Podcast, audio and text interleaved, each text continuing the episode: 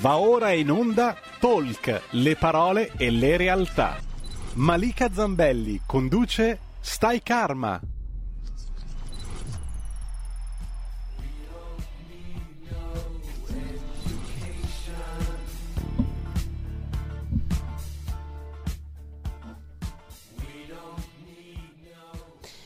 Benvenuti a tutti in Stai Karma, oggi giornata psicoanalitica e sono felicissima di poter trattare questo argomento, era da un po' che ce l'avevo lì eh, da, da, da, sfoderare, insomma, però dovevo trovare l'ospite giusto e finalmente l'ho trovato. E oggi parleremo appunto di transfert e controtransfert terapeutico. Per qualcuno non sarà probabilmente arabo, non sa di che cosa io stia parlando, per molti invece eh, diciamo sapranno già, sapranno già dove, dove voglio andare a parare e infatti parleremo oggi anche di, eh, di, di, un esempio storico, diciamo, di come il transfer erotico possa poi trasformarsi anche in delirio qualora questo tipo di meccanismo che si instaura all'interno di una eh, terapia eh, non venga gestito nel modo giusto. Sto parlando di, della storia di un amore impossibile e tormentato di cui tutti credo avrete sentito, sentito parlare e sto parlando appunto dell'amore tra Carl Gustav Jung e la sua paziente russa Sabina Spielrein. Io eh, parleremo anche di questo chiaramente oggi. Io do il benvenuto subito al mio ospite, lui è il dottor Alfonso Guizzardi, psicologo specializzato in sessuologia clinica, in, eh psicoanalista post-reichiano e eh, specializzato in discipline energetiche. Ciao Alfonso, anzi buongiorno. Ti ho dato subito del Ciao, tu. Buongiorno. Scusami. Ciao, buongiorno, buongiorno Malika, buongiorno, buongiorno anche naturalmente agli ascoltatori che in questo momento ci stanno seguendo. Ok, a questo punto se me lo, me lo, concedi ti darò del tu perché si vede che mi è venuto così spontaneo e poi va a finire che ti do del tu e non me ne rendo conto. volentieri, volentieri, diamoci del tuo marito. Ok Alfonso, allora oggi parliamo appunto come, come dicevo di transfert e controtransfert, vorrei partire proprio eh, spiegando il concetto di transfert e, che è un concetto che fu eh, elaborato per la prima volta proprio da, da Freud, eh, il quale partì dal concetto di trasferimento, cioè di proiezione del paziente, di, di, di emozioni, di vissuti, di sentimenti del paziente nei confronti dell'analista, solitamente eh, vissuti che riguardano l'infanzia del paziente, giusto? Sì, dobbiamo a mio avviso fare una piccola premessa, cioè immaginare che all'interno di ciascuno di noi sì. ci sono delle dinamiche appunto interiori tra varie parti di noi, tra vari elementi che fanno parte della nostra personalità e che si sono costruiti nel corso della nostra vita. Prevalentemente hanno a che fare con la loro costruzione avviene nella nostra infanzia in relazione all'ambiente nel quale siamo nati e cresciuti e quindi la famiglia di origine, il modo in cui abbiamo vissuto quella famiglia di origine.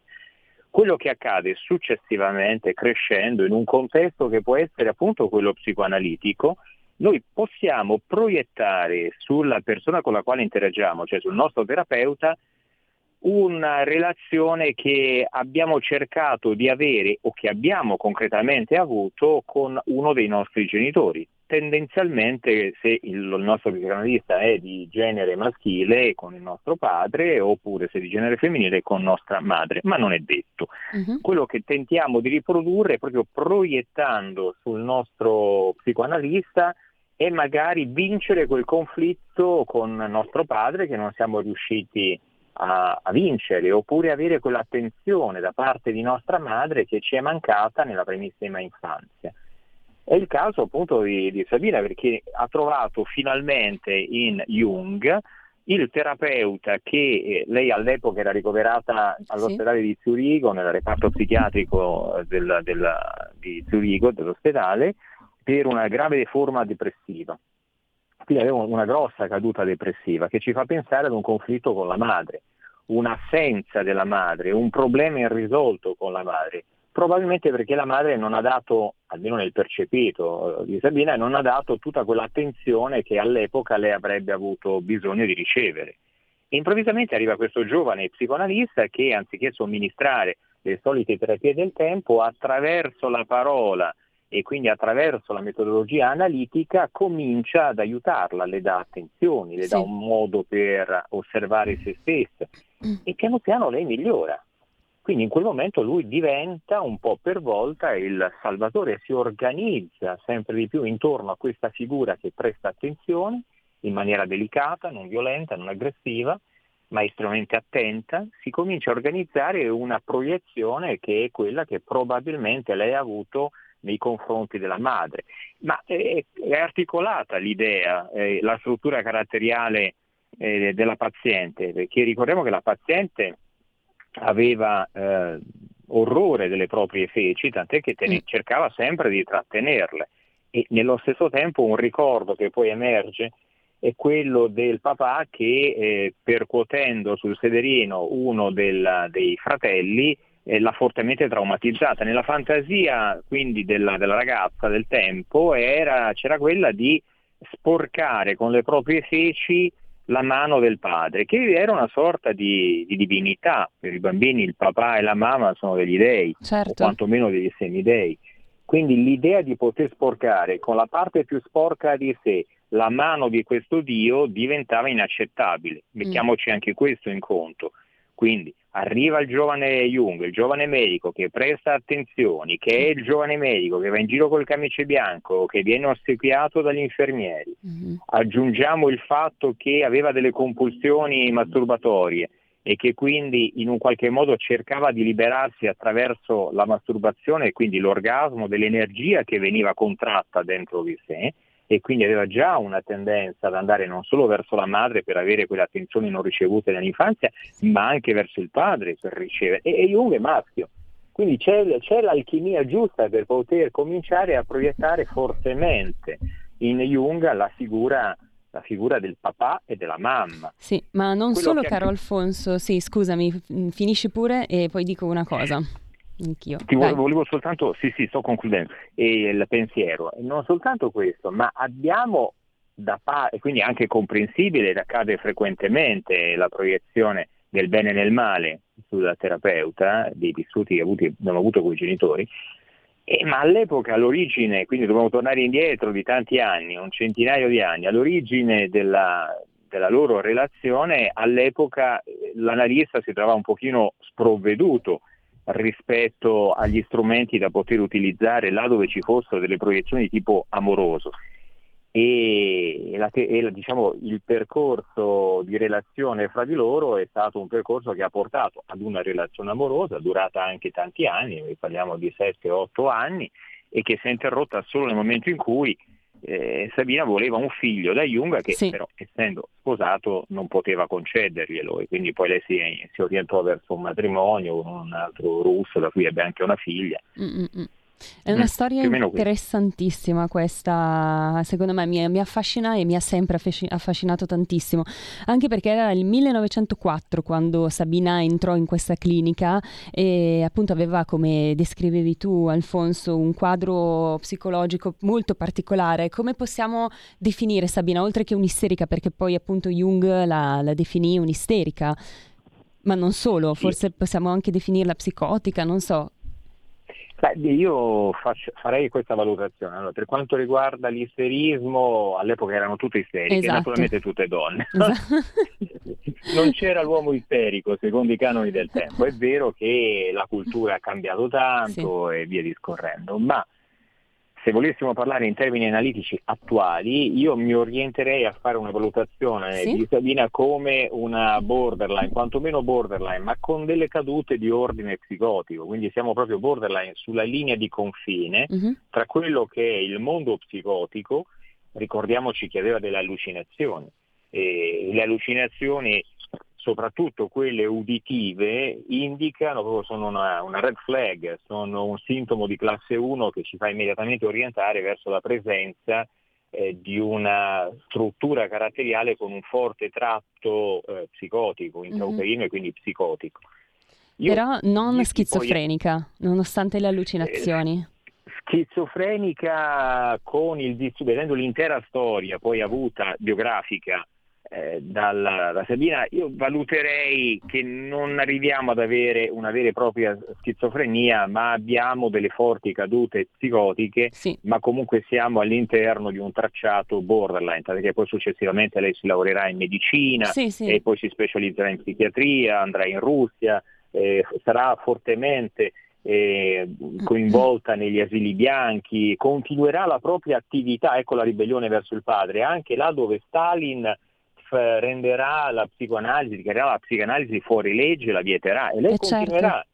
Continuerà, sì. quindi c'è una forte ribellione, passiamo dalla seduzione alla ribellione, quindi mm. un livello eh, energeticamente più, più, importante, più significativo e anche più dispendioso, quindi occorre una, una struttura caratteriale maggiore.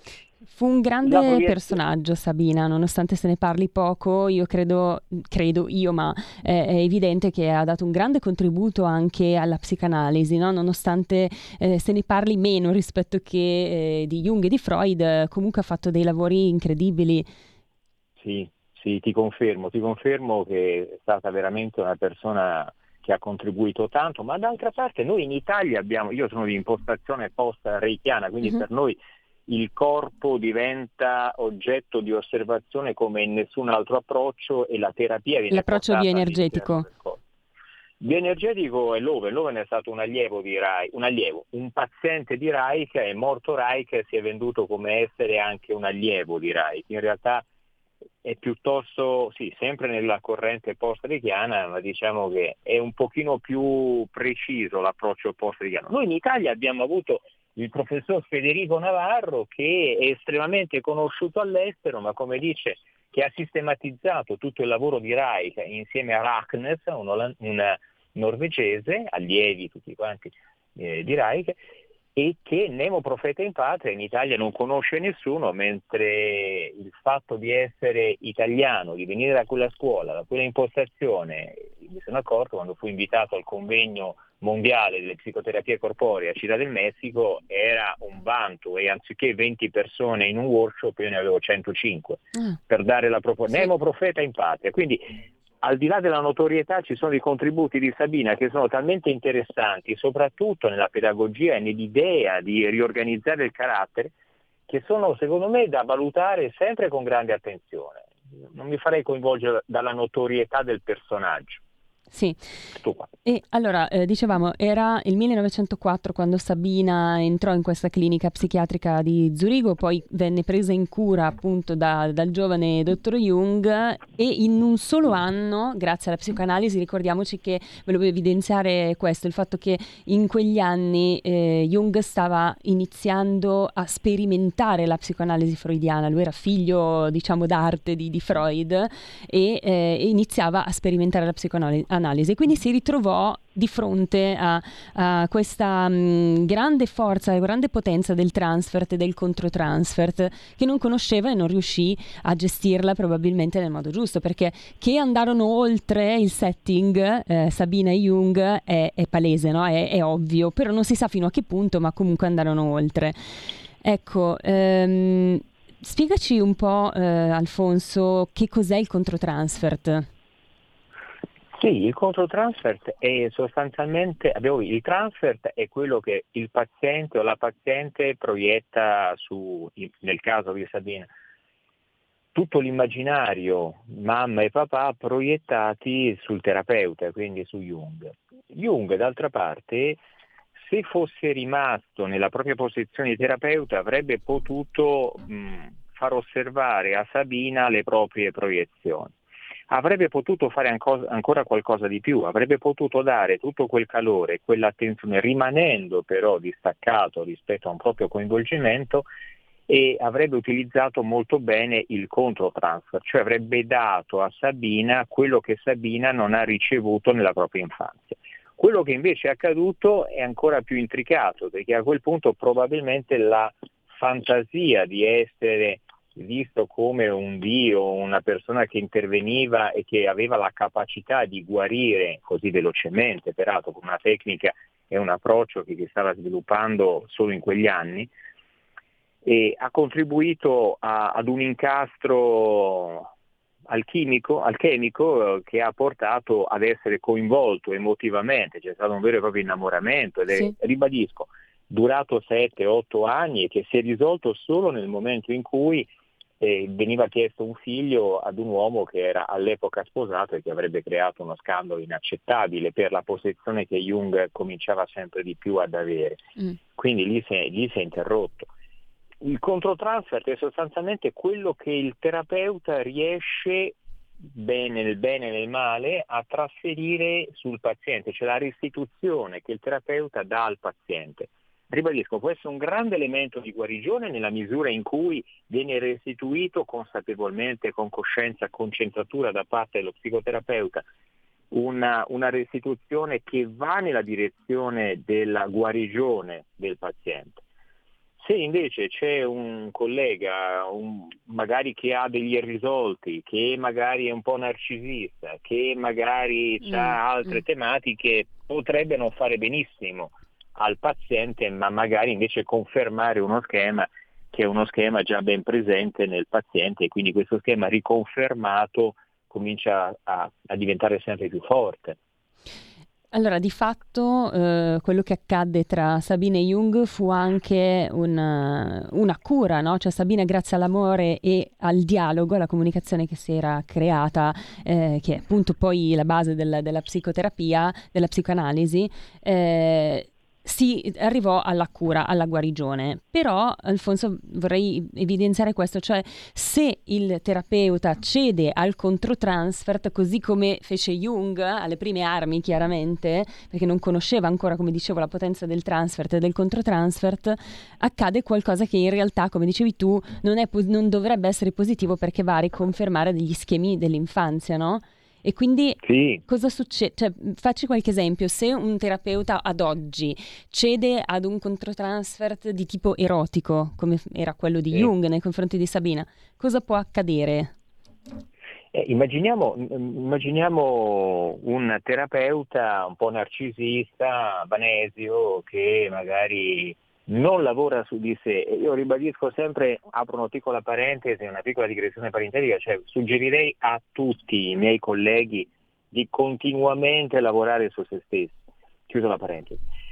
Accade che questa persona, questo terapeuta un po' vanesio, un po' seduttivo, un po' narciso, nella misura in cui incontra l'interesse di una paziente che può avere una, un aspetto estetico più o meno gradevole, vi può cedere e eh, cedendo magari va a confermare un interesse che qualche adulto ha avuto nell'infanzia eh, della, della, paziente, quindi qualche adulto diciamo, ha avuto un interesse particolare verso la bambina, la bambina è cresciuta, diventa una donna, una ragazza, va in terapia, nel momento in cui si trova in terapia trova lo stesso interesse da parte dello psicoterapeuta, diciamo che viene solo confermato uno schema per cui la paziente potrebbe solo rimanere all'interno di una gabbia sempre più fortificata, sempre più strutturata ed essere considerata, considerare se stessa come un oggetto, di, un oggetto sessuale.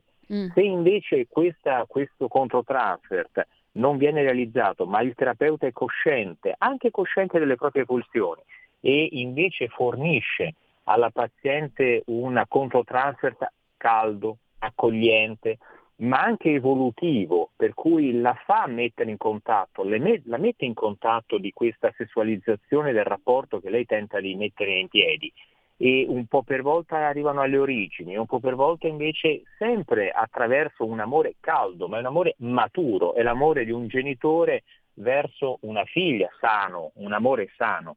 Noi tutti i terapeuti, io mi innamoro costantemente dei miei pazienti, che siano maschi che siano femmine, ho un amore eh, importante verso di loro proprio finalizzato a fare in modo che loro siano meglio, che possano crescere. È l'amore paterno, è l'amore di un padre sano, di un, amo- un amore sano, che aiuta e riconosce gli impegni, gli sforzi, anche gli errori. Devono esserci errori. Io mi auguro che ciascuno di noi riconosca i propri errori, perché solo attraverso quello riusciamo a crescere. Dicevo, ho visto qualche giorno fa un documentario, dopo aver visto il film Blonde, un documentario sulla vita di Marilyn Monroe in cui c'erano delle interviste, alcune eh, riprese eh, originali con eh, proprio la persona, con Marilyn Monroe, e, ed era estremamente interessante notare come lei si relazionasse anche ad un giornalista che la, intervista, che la stava intervistando in quel momento, lei si relazionava come, eh, come se lo stesse seducendo il movimento degli occhi, la prosemica, la vicinanza, era, era, strutturata e imprigionata all'interno di una gabbia seduttiva che poi è enfatizzata con Hollywood, il cinema e tutto quello che ha avuto, le relazioni che ha avuto e via discorrendo. Cioè, noi, se noi riuscissimo come terapeuti a, ad avere un amore caldo, accogliente, ma evolutivo per la persona. Io mi auguro sempre che i miei pazienti possano fare quei passaggi evolutivi. E questo significa lavorare su se stessi tutta la vita, continuare sempre. Se invece incontriamo il collega o la collega che è vanesia, che è narcisista, facciamo un danno pazzesco. Come si riconosce? Come si riconosce il terapeuta narcisista? Perché magari chi all'ascolto e sta pensando di iniziare una terapia può spaventarsi, no? Dice ma come? Io inizio una terapia, magari mi trovo un narcisista e peggioro la mia condizione. Beh, come nella vita, i narcisisti sono eh, sì. le persone narcisistiche sono autoreferenziali, non interessa nulla loro di quello eh, che, che hanno, chi, di chi hanno di fronte, sono totalmente autoreferenziali, eh, sono eh, estremamente orientate a se stessi, hanno una, una, dimensione staccata rispetto al proprio sentire, ma un grande investimento sull'immagine, ragione per cui non sentiamo quel, ribadisco, quel calore, quell'afflato, quella voglia di aiutarci, non, non ci sentiamo protetti. Se noi facessimo veramente attenzione a noi stessi, noi siamo, ci sentiamo come un numero, ci sentiamo come un oggetto di fronte a un narcisista, che mm. sia uno psicoterapeuta, che sia un medico, un farmacista, un personal trainer, un idraulico, non cambia niente. Il eh narcisista è una posizione caratteriale che specialmente eh, in un ambito protetto, in un ambito delicato, in un ambito con un setting terapeutico eh, è veramente da prendere con le molle. Sì. Quello che io suggerisco alle persone che sono in ascolto è di sentirsi. Se si sentono bene, se si sentono al sicuro, perfetto, va bene. Mm-hmm. Nel momento vero. in cui cominciano a non sentirsi più al sicuro, ma cominciano ad avere magari dei sensi di colpa per cose che ci sono state dette, per cose che magari sono accadute nella relazione terapeutica, sì. campanello d'allarme. Eh sì. Tutto lì. Se ci si sente non accolti, forse anche nel modo giusto, c'è qualcosa mm-hmm. che non, non, va. Ecco, eh, esatto. bene, allora mh, mm, andiamo un attimo in pubblicità, ritorniamo subito dopo con uh, Alfonso Guizzardi, psicologo, vi ricordo, specializzato in sessuologia clinica, per parlarvi ancora di transfert, controtransfert e della storia dell'amore, diciamo, impossibile tra Jung e Sabina Spielrein. Stai ascoltando Radio Libertà, la tua voce libera senza filtri né censure, la tua radio.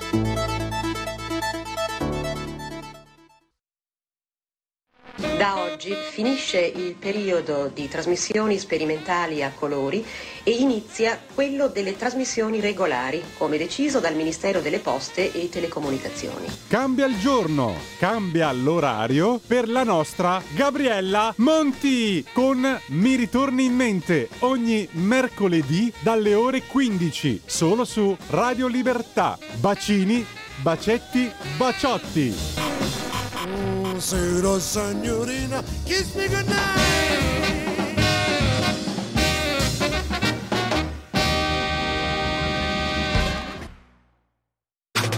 Stai ascoltando Radio Libertà. La tua voce libera, senza filtri né censura. La tua radio.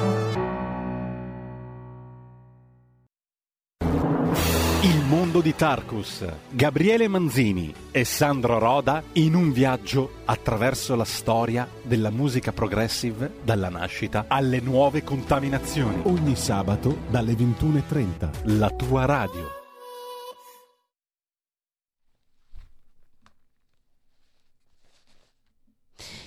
Siamo di nuovo qui con eh, Stai Karma per eh, parlare un po' di psicoanalisi in compagnia di Alfonso, Gui- Alfonso Guizzardi, psicologo specializzato in sessuologia. Ecco, eh, stavamo parlando, Alfonso, di, di, narcisismo e di terapeuti che possono avere questa, questa problematica, ecco, diciamo così. E, eh, però vorrei dire questo, Alfonso, Jung sicuramente è stato un grande, un grande psicoanalista, un grande psichiatra e ha fatto tantissimo. Eh, noi oggi, sia a Freud che a Jung, dobbiamo moltissimo, no? Quindi in realtà eh, volevo dire che appunto questo suo cedere al controtransfert era, era dovuto al fatto che appunto era, erano, era l'inizio del, del, della sperimentazione della psicoanalisi, quindi non poteva fare altrimenti, si è ritrovato in mano una, una, qualcosa di, di, enorme come appunto il transfert e il controtransfert, non sapendo chiaramente come gestirlo. Jung e Sabina fecero, si scrissero delle lettere e io vorrei leggerti proprio un, una lettera che Jung scrisse a quell'epoca a Sabina. E lui disse: Sono così affranto, sono affranto per la mia debolezza. Lei mi perdonerà se io sono come sono, mi perdonerà nel mio essere così e nel dimenticare i miei doveri da medico nei suoi confronti. Per mia sfortuna non posso vivere senza che nella mia vita sia presente la gioia dell'amore, senza l'amore impetuoso. Ecco, quindi cioè, si fece veramente prendere parecchio da questa situazione, non fu facile. Eh sì. No, no, ma ricordiamo che Jung non stava benissimo. Ricordiamo che Jung aveva anch'esso, seppure estremamente ben controllata, una dimensione psicotica. Ah. Quindi ah. abbiamo l'incontro di due persone e qui nella lettera si mette in una condizione eh, che non è quella del Dio che sta sul piedistallo, ma è il Dio che allunga la mano, che dice perdonami se io ti amo. Mm. Mi dispiace e, e, questo lo rende più umano dell'umano. Psicotica nel senso che forse, scusami se ti interrompo perché mi incuriosisce, aveva forse dei tratti narcisistici sì? anche Jung? Cioè, direi di sì, direi che al tempo, e non solo al tempo, ma al tempo il narcisismo tra i psicoanalisti era direi un matto, erano tutti così. Sì, Freud lo Oggi, ero diciamo... certa di Freud, ma non lo ero di Jung. Sì, ma tutti, tutti, tutti, tutti quanti. Ma d'altra parte una tendenza al narcisismo... Ce l'abbiamo chi, tutti. In un qualche... Ma sì, ma sì, ma immaginiamo, eh, dipende quanto, è un gradiente, può certo. essere uno, può essere dieci, può essere cento, può essere un milione. Eh, l'idea di poter aiutare qualcuno entrandogli nella mente attraverso la modifica dei suoi pensieri, delle convinzioni più profonde, eh, ricorda una divinità, quindi in un qualche modo, come il medico, anche il medico che interviene col farmaco, cura, salta, zompa, taglia, cuce. C'è una sorta di narcisismo più o meno. L'importante è che sia sotto controllo, che ci rendiamo conto che l'essere umano, l'essere umano come terapeuta, cioè l'umanità, è più importante del sentirsi bravo perché si è ottenuta una guarigione, un aiuto, un sostegno. Poi io credo molto anche nel lavoro in team, io sono laureato in psicologia, sono psicoanalista, ma eh, mi avvalgo tantissimo di collaboratori, che, collaboratori e io sono collaboratore per loro, psichiatri, osteopati, omeopati, credo molto al lavoro integrato mm. e quindi controlliamo un pochino questa dimensione narcisistica. Chi crede di fare tutto da solo perché è Dio, non lo so, io rimango sempre molto perplesso. E in questo caso all'epoca, all'inizio della psicoanalisi, era facile commettere degli errori perché non c'era niente, si stava costruendo tutto il tempo, Freud, Jung, Reich. Reich per esempio ha avuto una paziente di cui si è innamorato, conclusa la, ter- la terapia, eh, hanno cambiato setting, dopo 7-8 mesi si sono rivisti e si sono innamorati di nuovo e si sono sposati, per cui eh. hanno avuto figli, eccetera. Ma L'importante, è, e questo è un elemento a mio avviso da segnalare anche agli ascoltatori, quando parliamo di transfert e controtransfert amoroso, sessuale, eccetera, stiamo parlando di un setting che è il setting terapeutico. Le proiezioni esatto. le abbiamo anche fuori dall'ambiente terapeutico. In quel caso io posso proiettare su una ragazza, su una donna, mia, mia madre, mia sorella, mia nonna, eccetera, ma avviene fuori all'interno del rapporto terapeutico, all'interno del setting terapeutico, c'è un rapporto asimmetrico, per cui quella persona a cui io mi rivolgo per chiedere aiuto, io la investo come paziente, la investo di un potere cui, no, che non do alla, alla persona che incontro in pizzeria piuttosto che in discoteca o al lavoro. È questo che rende fragile la persona che va a chiedere aiuto e poi proietta e magari c'è un controtransfer manipolatorio. Su questo bisogna essere chiari, perché accade fuori è la, è la vita, accade dentro, insomma, non è proprio la cosa migliore. Mm. Allora, Freud riteneva che il controtransfert erotico, di tipo erotico, sì. fosse uno dei problemi tecnicamente più difficili della psicoanalisi e però lui aveva già intuito che il controtransfert poteva essere una grande risorsa per la cura e che quindi se gestito e riconosciuto dal terapeuta poteva essere un, eh, una grande risorsa proprio per aiutare la terapia. Sì, sì, Freud ha avuto intuito, allora Freud è partito da zero, sì. sostanzialmente è partito da zero, ha costruito un qualcosa di incredibile, di incredibile e inimmaginabile tornando indietro nel tempo. Allora, voi pensate che quando ha immaginato la sessualità nel bambino, lui ha perso il lavoro, ha perso gli allievi, ha perso i pazienti per una decina di anni. E poi invece riprendere quella posizione di rilievo, quella posizione riconosciuta che eh, ad oggi è un dato scontato, all'epoca non era proprio esattamente questa cosa. Quindi lui ha intuito tantissimo, tantissimo la possibilità e il rischio del controtransfert.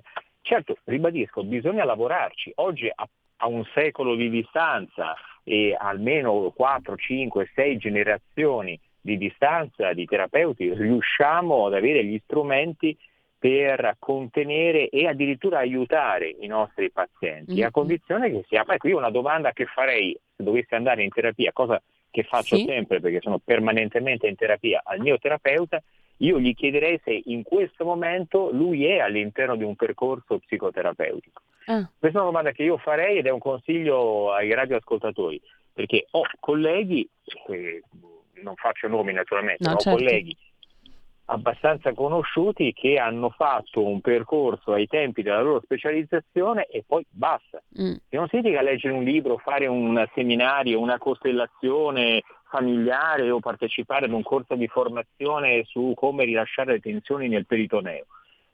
È un'altra cosa, un percorso psicoterapeutico, meglio ancora se psicoanalitico, magari con approcci differenti, dà quella ricchezza e quello spessore che permette eh, al terapeuta di aiutare sempre più facilmente sempre più profondamente la persona che gli si rivolge. Quindi io farei una domanda che è ma lei mi perdoni in questo momento è all'interno di un percorso psicoterapeutico come paziente?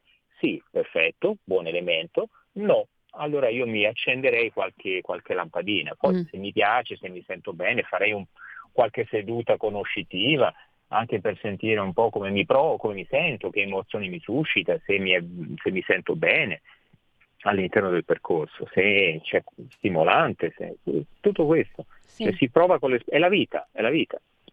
Certo, allora io eh, mm. volevo ricordare il numero per chiamarci in diretta per chi ci stesse ascoltando, volesse farci delle domande o raccontarci una loro esperienza di un percorso terapeutico. Eh, il numero è lo 0266203529 oppure scriveteci dei WhatsApp al 346 6427 756 e abbiamo già un messaggio da Raul, da Cesano che saluto e dice non proprio nei termini di Jung e Sabina, ma devo dire che quando io ho fatto un percorso terapeutico psicologico sentivo qualcosa di reciproco con la mia psicologa, magari tutte le mie fantasie e comunque non ho mai varcato il confine tra il paziente e il terapeuta. Ecco. Bene. Bravo, è andata bene. è andata bene, esatto, perché non è che vada sempre bene, no? Cioè, anche oggi eh no. c'è chi come Jung può andare oltre il setting e magari innamorarsi del paziente o della paziente. Sì, dovesse accadere, perché anche questo ricordiamoci, dovesse accadere e ci si sente effettivamente coinvolti e c'è un riscontro e ci si dichiara che c'è un sentimento, un'emozione eh, che comincia a strutturarsi e non se ne può fare a meno, non se ne vuole fare a meno. Io darei da vecchio terapeuta ormai quasi prossimo alla pensione se mi ci facessero andare, darei questa indicazione, direi ok fermate la terapia, cioè se venisse da me un terapeuta a fare, a fare una supervisione, direi ok, fai una cosa, adesso chiudi la terapia nella maniera migliore per, per la paziente o il paziente, prendetevi almeno sei mesi di tempo in cui non avete nessun tipo di contatto, sei mesi minimo, dopodiché vi incontrate, vi sentirete, uscirete e vi frequenterete come due persone che hanno magari degli interessi, vedete, a quel punto vedrete se c'è ancora una uh, un interesse, magari non c'è più. Mm. Più di una volta mi è capitato che mi dicessero guarda a distanza di tempo non c'è più niente. In effetti era solo proiezione, se invece c'è un autentico sentimento quello rimane. Certo. Anche se sono passati sei mesi. Sì, perché l'innamoramento terapeutico è qualcosa di diverso, cioè viene vissuto come un vero e proprio innamoramento, ma è una proiezione, come dicevi. Eh già, Eh già sì, perché è nel setting asimmetrico, abbiamo detto, ed è, non è tanto la persona che possiamo incontrare in quel momento, ma è il ruolo che quella persona ha in quel momento. Sì, certo. Invece dopo sei mesi in cui non c'è nessun contatto, almeno sei, sette, otto mesi, un anno, in cui non c'è nessun contatto, ci si rincontra, si prende un caffè insieme, magari si scopre che non c'è più nessun interesse. Oppure se c'è un interesse si approfondisce, ma con un setting diverso, che è quello del bar, della passeggiata, della, del ristorante, eccetera, piuttosto che quello terapeutico. Quindi si mm. riequilibra un pochino quella simmetria che invece era fortemente presente all'interno del setting terapeutico. Certo. E però, così come esiste un transfert positivo e quindi sentimenti di affetti, di affetto, scusate, e di amore nei confronti del terapeuta, può esserci anche un transfert negativo, cioè rabbia e odio nei confronti del terapeuta. Come gestisce un terapeuta il transfert negativo? Come dovrebbe gestirlo? Nella maniera in cui, questo succede frequentissimamente, nella maniera in cui non è stato permesso, per esempio nell'infanzia, al paziente o alla paziente di manifestare la propria rabbia. Immaginiamo una paziente che non poteva farsi vedere arrabbiata, manifestare, tirare fuori questo, questa emozione così forte perché altrimenti non sarebbe stata una brava bambina, oppure un paziente maschio che veniva castrato dal padre che magari lo azzittiva con uno schiaffo, un'occhiataccia o una madre con il silenzio, quindi con un'aggressività passiva. In quel momento il, il terapeuta ha l'occasione di lasciare che il paziente manifesti la propria rabbia, contenerla, evidenziare che in quel momento aiutarlo a rendersi conto che può manifestare la propria rabbia e non succede niente è un ambiente protetto, il setting terapeutico è un ambiente protetto in cui noi possiamo prendere contatto come pazienti delle nostre emozioni, manifestarle, raccontarle, giocarci, prenderne atto e non succede nulla, non c'è una mamma che mi toglie il saluto, non c'è un papà che mi percuote, non c'è nessuno che mi dice che non sono, che sono, un, che non sono un bravo bambino, una brava bambina, se mando a quel paese qualcuno. E questo è un elemento importante e dà un nuovo imprinting alla persona, il rendersi conto che non c'è nessun male a manifestare la propria rabbia, a prenderne contatto, a riconoscerla. Poi naturalmente deve essere, deve essere una rabbia che viene convogliata verso l'azione piuttosto che rimanere fine a se stessa o addirittura autopunitiva. Tutto lavoro terapeutico che si fa caso per caso, ma ecco, dire al paziente in quel caso ah, mi sto offendendo, non fare così con me, io ti ho dato il meglio che ti potevo dare, adesso basta, ti mando via, esci dal mio studio, oppure al contrario esserne spaventati, no per favore non fare così, cambiamo argomento. Non si è dei buoni terapeuti, non si sta facendo un buon lavoro, non si sta aiutando quella persona a costruirsi un nuovo imprinting, ma si sta semplicemente confermando che quella rabbia fa paura certo. o perché ci si entra dice, vicendevolmente in conflitto o perché fa paura e quindi chiudo baracca e burattini e ti riconosco come una persona che non è meritevole delle mie attenzioni. Ecco perché, come dicevamo prima, un terapeuta dovrebbe fare costantemente un lavoro su se stesso, anche per elaborare poi il, contro, il controtransfert che può esserci, sì. che solitamente c'è. Dovrebbe. Dovrebbe, dovrebbe, dovrebbe. non sempre così, ma dovrebbe. E eh, ritornando al transfert erotico, noi ieri un po' abbiamo chiacchierato, Alfonso, al telefono e tu mi sì. hai fatto un esempio molto interessante rispetto al transfert erotico che si differenzia eh, in base al paziente che si ha di fronte, no? Se si, ci si ritrova di fronte a pazienti psicotici o borderline, tu mi dici dicevi è più facile che questo transfer erotico intanto abbia prettamente un carattere sessuale, quindi un desiderio da parte del paziente di avere un rapporto con il terapeuta e quindi in quei casi è più difficile da gestire perché il borderline o lo psicotico non ha un confine, non si mette un confine, no? Quindi ha forse la tendenza a voler andare oltre il setting, quindi più difficile da gestire. Sì, più difficile, ma sostanzialmente eh, è il caso in cui si manifesta con tutta la virulenza propria del transfer, cioè abbiamo una struttura caratteriale che ha degli elementi, dei tratti eh, psicotici, più contenuti nel border, meno contenuti nello psicotico, magari una persona più strutturata, organizzata con una caduta psicotica, In quel caso il tema, come dicevi tu, è il tema del confine, non hanno idea del confine, per cui debordano, è un debordamento costante, il setting terapeutico diventa un luogo in cui se il terapeuta si alza la propria sedia e si gira un attimo per prendere un libro, per consultare qualcosa, trova la paziente o il paziente seduto nella propria sedia. A me più di una volta è successo ah. che pazienti mi abbiano chiesto di sedersi per vedere quello che vedevo io dalla stiamo, stiamo in realtà proprio oltre il confine, stiamo debordando ed è già un indicatore.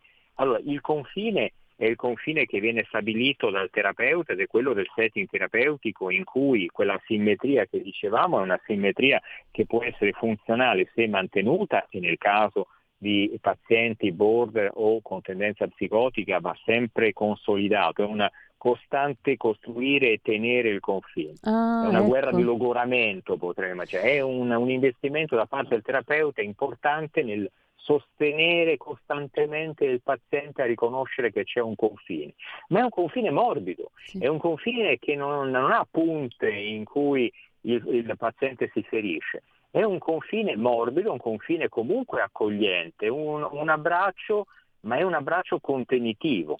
Ora, se questo abbraccio contenitivo non è più contenitivo, perché ci sono anche da parte del, paziente, del, del terapeuta delle controproiezioni, mm. eh, noi rischiamo il patatrack.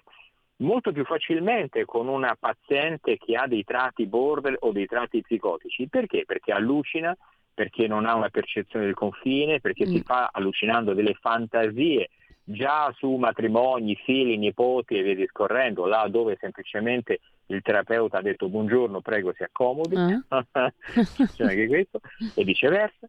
E possiamo immaginare che ci siano appunto anche dei tratti seduttivi, fortemente seduttivi per attrarre a sé il terapeuta uomo o la terapeuta donna.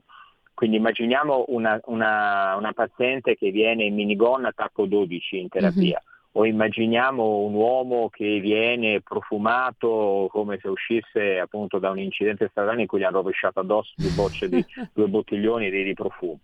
E immaginiamo appunto questi atteggiamenti, prego entri e si accomodi nello studio, detto, ma ci mancherebbe, ma prima lei dottoressa. Certo. sono, sono, sì. sono tutti degli indicatori che fanno pensare che eh, o c'è una grande maschera Mm? Oppure c'è un tentativo di seduzione magari proprio come maschera, cioè seduco, seduco da seducere, portare a sé, sì. latino, e quindi c'è il tentativo, ma per quale motivo è così presente questo meccanismo? Quello che dovrebbero domandarsi i colleghi, ma i colleghi analisti naturalmente certo. si fa perché è questa psicoanalisi, che cosa c'è sotto il sintomo, che cosa c'è sotto il comportamento, quali esperienze di vita ha avuto questa persona per essere in quel momento arrabbiata, innamorata, seduttiva, piuttosto che magari invece offesa. Sì. Questo è un pochino quello che potrebbe accadere. Lei prima parlava di abbraccio. Sì. Prego? No, lei prima parlava di abbraccio terapeutico, era simbolico o è il vero e proprio abbraccio? Perché io ho, eh, sono counselor no? e ho fatto questa sì, scuola sì. dove avevo come insegnanti degli psichiatri che ci hanno insegnato il metodo processuale, non tanto il metodo procedurale ma processuale, cioè eh, affidarsi al processo. E quindi c'era, sì. ci hanno insegnato appunto l'abbraccio terapeutico, cioè alla fine di ogni seduta c'era un abbraccio reale con il terapeuta. Era quello il senso o era l'abbraccio metaforico della terapia, quello di cui stavi parlando? Dipende, dipende guarda, Malika, dipende da paziente a paziente. Ecco, Ci sono infatti. pazienti a cui ho dato al massimo la mano, ho mantenuto sì. il lei per anni, ma tendenzialmente, casi importanti, casi significativi, eccetera, ma io tendenzialmente abbraccio tutti i miei pazienti in uscita o okay in entrata. Non li abbraccio se hanno un momento in cui c'è un'abreazione, in cui c'è la manifestazione di emozioni, gliela lascio vivere perché il Chiaro. mio abbraccio in quel momento potrebbe essere consolatorio e, e bloccare dei vissuti che potrebbero emergere. Mm. Ma a conclusione della seduta, ringraziando il fatto che quel paziente sta facendo un lavoro che è uno dei lavori più difficili, cioè sì, mettersi a nudo. Siamo, io credo che veramente la nostra professione, quella dei psicoterapeuti in generale, perché la professione è psicoterapeuta, anche se quella specializzazione è psicoanalista, è una delle più fortunate, più difficili, diceva Freud, le professioni difficili sono quelle del, dell'insegnante, quella del terapeuta e quella del genitore. La nostra è una grandissima difficoltà, ma abbiamo la fortuna grande, enorme, che le persone vengono da noi cercando di mettersi a nudo. Sì. cercando di aiutarle a mettersi a nudo innanzitutto di fronte a se stesse. Se questo viene accolto e compreso dalla categoria professionale che invece ne pare essere più orientata ad altro, in questo momento storico specialmente, a sostegno di altro, e sì. io mi valuto estremamente fortunato ed è una cosa stupenda, meravigliosa. Io veramente ringrazio Dio per avermi dato l'opportunità di farlo per tanti anni. Si sente la passione e l'amore che metti ed eh, magari fossero tutti così, insomma. Ecco, eh... Eh, non sono solo io per fortuna, siamo in sì, tanti, eh, so, la so, maggioranza so. direi. No, no, certo, però non sempre come dicevamo prima, ma comunque vabbè è normale, no? C'è, c'è sempre chi eh, fa il proprio mestiere con, con, amore e chi invece magari per altro, ecco, diciamo così. Comunque, certo. eh, si parlava appunto di Jung e Sabina, ormai siamo in chiusura e eh, mancano mm, due minuti alla chiusura. Tra poco io vorrei mandare sì. un, un pe- dei pezzettini, diciamo, di, del film Prendimi l'anima, che è sì. uno dei film, dei bellissimi film che raccontano proprio questa storia di questo amore così anche sofferto tra Jung e Sabina. E, um, e il film termina con queste parole che sono poi state, credo, tratte dal diario di personale di Sabina. Eh, sono queste. Mi chiamavo Sabina Spielrein. Quando morirò voglio che il dottor Jung abbia la mia testa. Solo lui potrà aprirla e sezionarla. Voglio che il mio corpo sia cremato e che le ceneri siano sparse sotto una quercia su cui ci sia scritto Anch'io sono stata un essere umano. Su queste parole vorrei che Alfonso mi dicessi il tuo parere, cioè Sabina eh, non ha mai smesso di amare Jung nonostante si sia sposata, che ne pensi? Cioè, era guarita, non era guarita? Una riflessione finale su questo personaggio che è stato interessantissimo. Io penso che nessuno guarisce dalle proprie ferite, nessuno guarisce dal dolore che ha trascorso, basta leggere Alda Merini sì. per ricordarcelo credo che si trovino delle maniere più funzionali di, di, vita, per vivere, per vivere il nostro quotidiano. Credo che l'amore che ci sia stato tra Sabina e Jung sia stato da parte di entrambi un sì. elemento molto importante della loro vita e che sia sempre stato presente nella loro vita, in entrambi. Così come credo che queste ultime parole riportate nel film di Sabina rivelino una, un grande, una grandissima vicinanza con, con, Jung, a cui vanno i propri pensieri e tutto quello che è stato pensato. E infatti è la testa che lei vorrebbe dare a Jung affinché lui la potesse aprire, magari mm. trovare dei pensieri, quei ricordi, quelle immagini che sono eh, profondamente all'interno della nostra testa, il che ovviamente non è possibile. Mentre il resto del corpo deve fare parte dell'umanità, fa parte della natura, e l'essere umano con cui conclude, conclude la frase ci, è un monito, credo per tutti, per ricordarci che ognuno di noi deve avere il coraggio di essere un essere umano in qualunque momento. Già, è la cosa, più, è la cosa importante. più importante. Sì. Se noi ci ricordassimo in tutti i nostri momenti di essere degli esseri umani e di quindi vedere l'altro come un essere umano, come mio, parte di me, neanche mio fratello, io e l'altro siamo la stessa cosa, siamo noi stessi nell'altro e l'altro è, è se stesso in, sé, in, noi, all'interno di noi, credo che il mondo potrebbe salvarsi, sì, altrimenti, sono d'accordissimo. Altrimenti no. Ti ringrazio tantissimo Alfonso per questa puntata insieme che io ho trovato veramente molto interessante, ci sono tanti spunti che potremmo anche riprendere magari in altre, in altre puntate insieme se ti va, quindi grazie sì, Alfonso okay. Guizzardi, grazie mille. Grazie, grazie a te Marica e a tutti i radioascoltatori, grazie, un abbraccio e buona vita. Buona vita, buona vita, adesso ascoltiamo insieme, come dicevo, degli spezzoni del film Prendimi l'anima, a proposito di esseri umani, Sabina Spielrein è stata davvero un essere umano, grazie a tutti.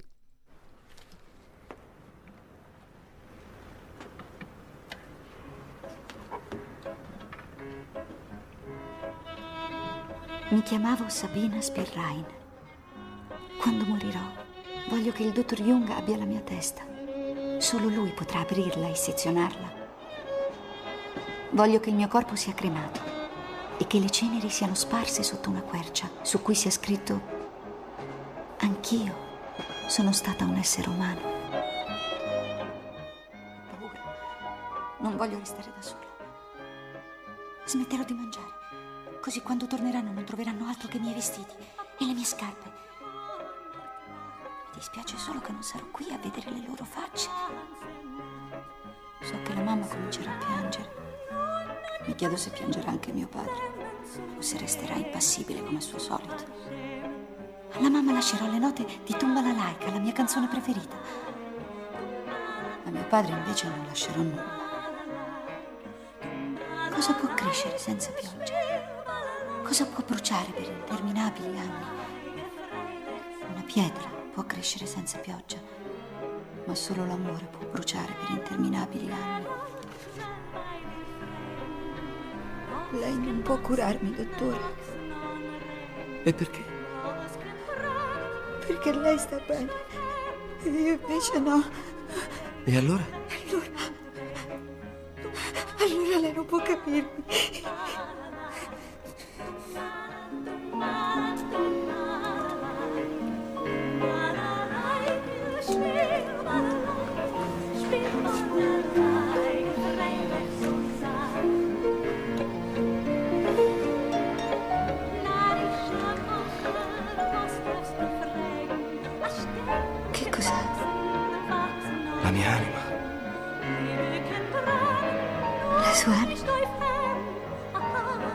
Ce l'ho da quando ero ragazzo.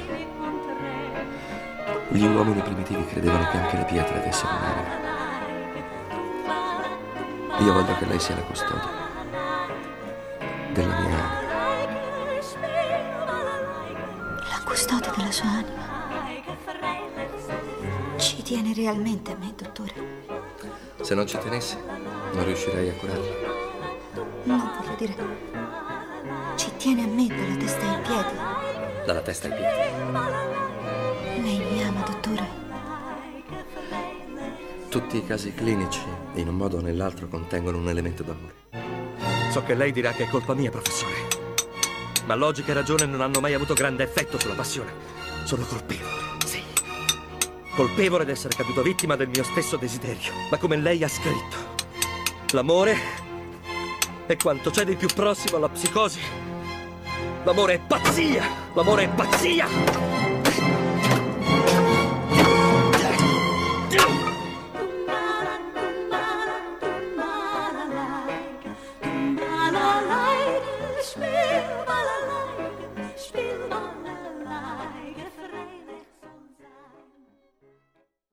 Avete ascoltato Stai Karma